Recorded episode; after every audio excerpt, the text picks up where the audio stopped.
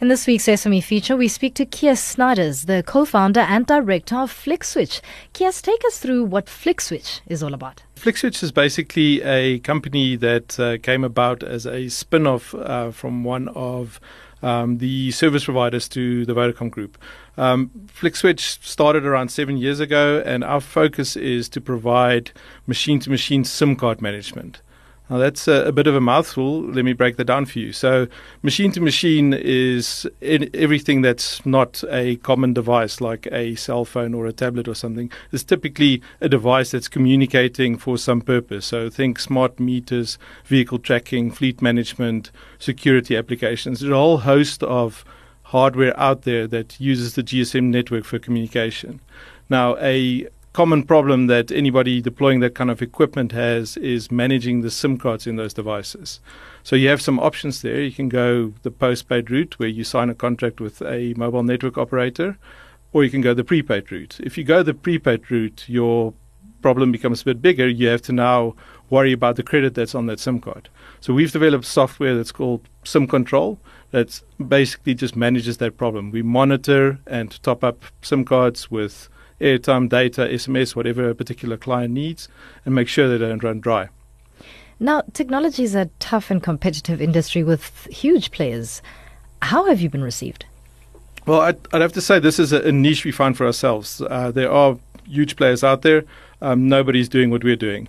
Uh, there is uh, com- a competitive landscape globally around services in this sector of the market. In South Africa, we're pretty unique. Um, and, and there are a few reasons to that. You know, the, the barriers to entry are significant. You need to have access to the kind of uh, infrastructure that we have access to. You need to, you know, be able to in real time manage, um, you know, SIM cards at scale. So it's it's actually uh, quite a, a, tricky thing, and and that's uh, where the learning period working for one of the the network service providers comes in, comes into play. Mm. Um, the learning done in in uh, the five years, getting to know the systems, getting to know the the architecture and the infrastructure that the mobile telcos have in place, um, allowed us or afforded us the opportunity to go and do this. What challenges have you faced so far, if any? So, uh, I mean, starting anything, uh, there's there's a whole host of challenges. Um, you know, you, you start with uh, uh, bright eyes and and, and an idea um, to turn that into a product, to take that to market, to find clients that are willing to invest in, in what you're selling them. Those are all challenges. Um, particularly going back to the early days, you know, there um, you have I'd say uh, at most a, a prototype that you're out there selling to to prospective clients. And the challenge is to to convince people to basically take a um, a leap of faith and uh, you know trust you in, in delivering on your promises. And I mean that is that is uh, I guess what sales are all about. But in the end, you know you can get your foot in the door using relationships, using networks, but actually delivering on uh, on those expectations. Um, you know, that's that's where uh, where, where, the um, yeah where the real work comes. Um, so yeah, uh, over over time, from our infancy up to now, we've faced many challenges. It's a roller coaster ride. Um, there are lots of ups and downs uh, along the way, but you know, seven years down, we we're still around, um, and we've uh, we've overcome most of those. You speak of collaboration. How beneficial is it to partner with an existing player in the field like you guys have? So uh, partnerships uh, will will help you, um, but you know, in in in those kinds of partnerships, um, you know, there's there's often a, a David Goliath situation. You know, so um, we saw an opportunity to go and build this the system, um, but we weren't uh, initially you know, basically able to co- convince uh, our so-called partner that uh, that that this was uh, going to work. So basically, it's it's a it's a case of um, you know uh, build it and they will come. Um, ask for uh, um, forgiveness, not permission, and um, you know there there are many situations out there where because of the access you have into a particular system, a particular area, a particular niche expertise in fintech, in mobile, um, that you can see opportunities like this. Mm. So that, that partnership over time has, has fallen in place, and, and we're very fortunate to have the, the kind of partner we do. Mm. Um, but it definitely wasn't a case of um, being there from the word go. Now, there's a interesting initiative that you are building as FlickSwitch with uh, small businesses. Tell us about that. How does that work? How do you empower small businesses into using your product? So, by, by virtue of uh, this being a prepaid SIM management platform, uh, that is the default option for small businesses. Small businesses don't have the scale to engage with the mobile telco provider um, to procure uh, you know the, the services and the, the infrastructure they would need to do this any other way. Um, so small businesses are often, um, you know, especially in the in the technology sector, are themselves focused on some some particular niche. Um, and specifically, when we're saying machine to machine, South Africa is is a is a rich talent bed for the type of skills that um, have, have allowed a lot of these businesses to get off the ground. Mm. I'm speaking specifically about you know the water management side of things, the gas flow metering, um, utility management, the uh, uh, you know weather weather type uh, businesses that you know they, they might be small, but they are you know they're, they're meaningful businesses. They've they've grown into viable financial entities. Um, on the back of what we provide, they've gotten reliability and control of an aspect that was very tricky to manage before, mm. and that is, in essence, uh, you know, the, the, value that we provide.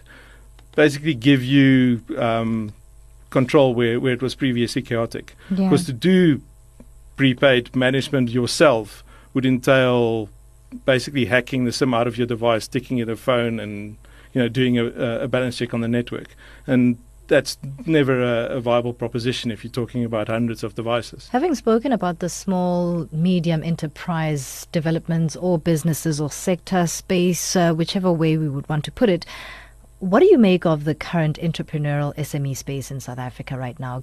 Yeah, I think um, you know those those challenges bring opportunities, and and uh, the the reason we have many businesses that are able to export their technology over time is that they, they basically were founded in, in the crucible that is South Africa, that is Africa, where you face challenges that basically lead to a more robust, more reliable, better product, which ultimately makes that a more saleable product.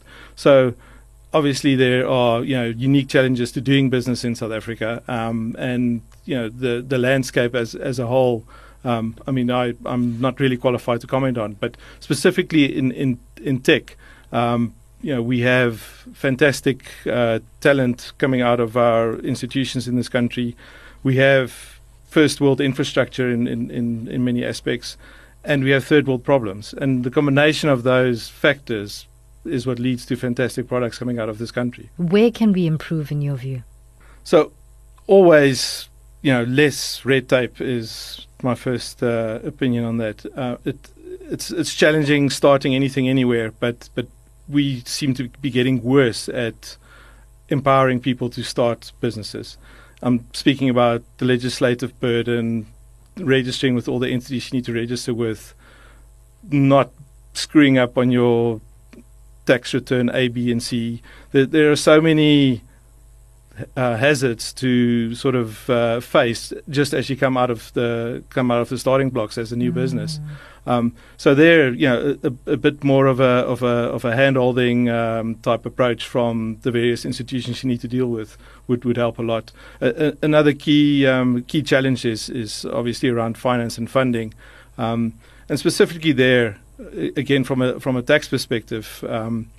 There, there don't seem to be many, or, or we weren't uh, able to make use of, of many initiatives or incentives to, to allow us to um, to basically get off the ground. So the fact that most people that start businesses do so in a, in a bootstrapping fashion, so you're using your own money to, to get your business off the ground. Say that money was earned on the payroll of another business. Mm. You know, you've you've paid a fair whack of tax in earning that money. Now you're paying yourself a salary out of a new business, and you've got to pay tax on that again.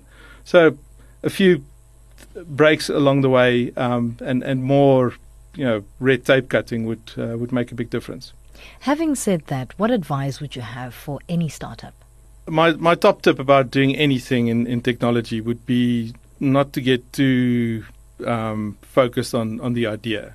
It, it's it's you know the, the idea is, is part of what you need to get something off the ground, but a lot of people get stuck in sitting around a table with their friends and talking about ideas and shooting ideas down and you know that's that's only a very small aspect of actually building a successful business. Far more important is who's in this with you, mm-hmm. who are your partners, what unique experience do you have that would allow you to be successful. So have a broader focus. Try and surround yourself with uh, with, with, people that uh, augment you, that have skills that you don't have, um, and you know try and uh, try and build a balanced team that way. Lastly, Kees, where to for FlickSwitch? So seven years sounds like a long time, but uh, we're still very much in our infancy. Um, we've we've built a successful, profitable business in South Africa. We now want to take this model into the continent. Um, we've set up our first office in Nairobi, in Kenya, um, to try and replicate this model in partnership with one of the networks there. Mm. we have put out feelers to a few other territories, um, Ghana and Namibia specifically, where we hope uh, to to do something similar.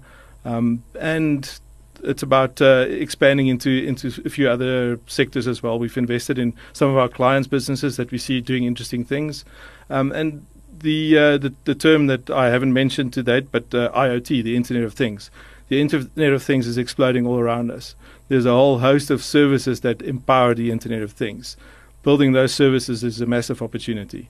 We have fantastic mobile coverage, despite what the mainstream media would tell you. Mm. Our networks are world class quality. The cost of hardware is dropping.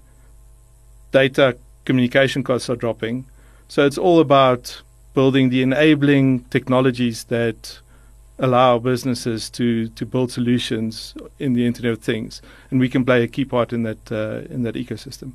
That was Kees Snijders, the co-founder and director of FlickSwitch, in this week's SME feature.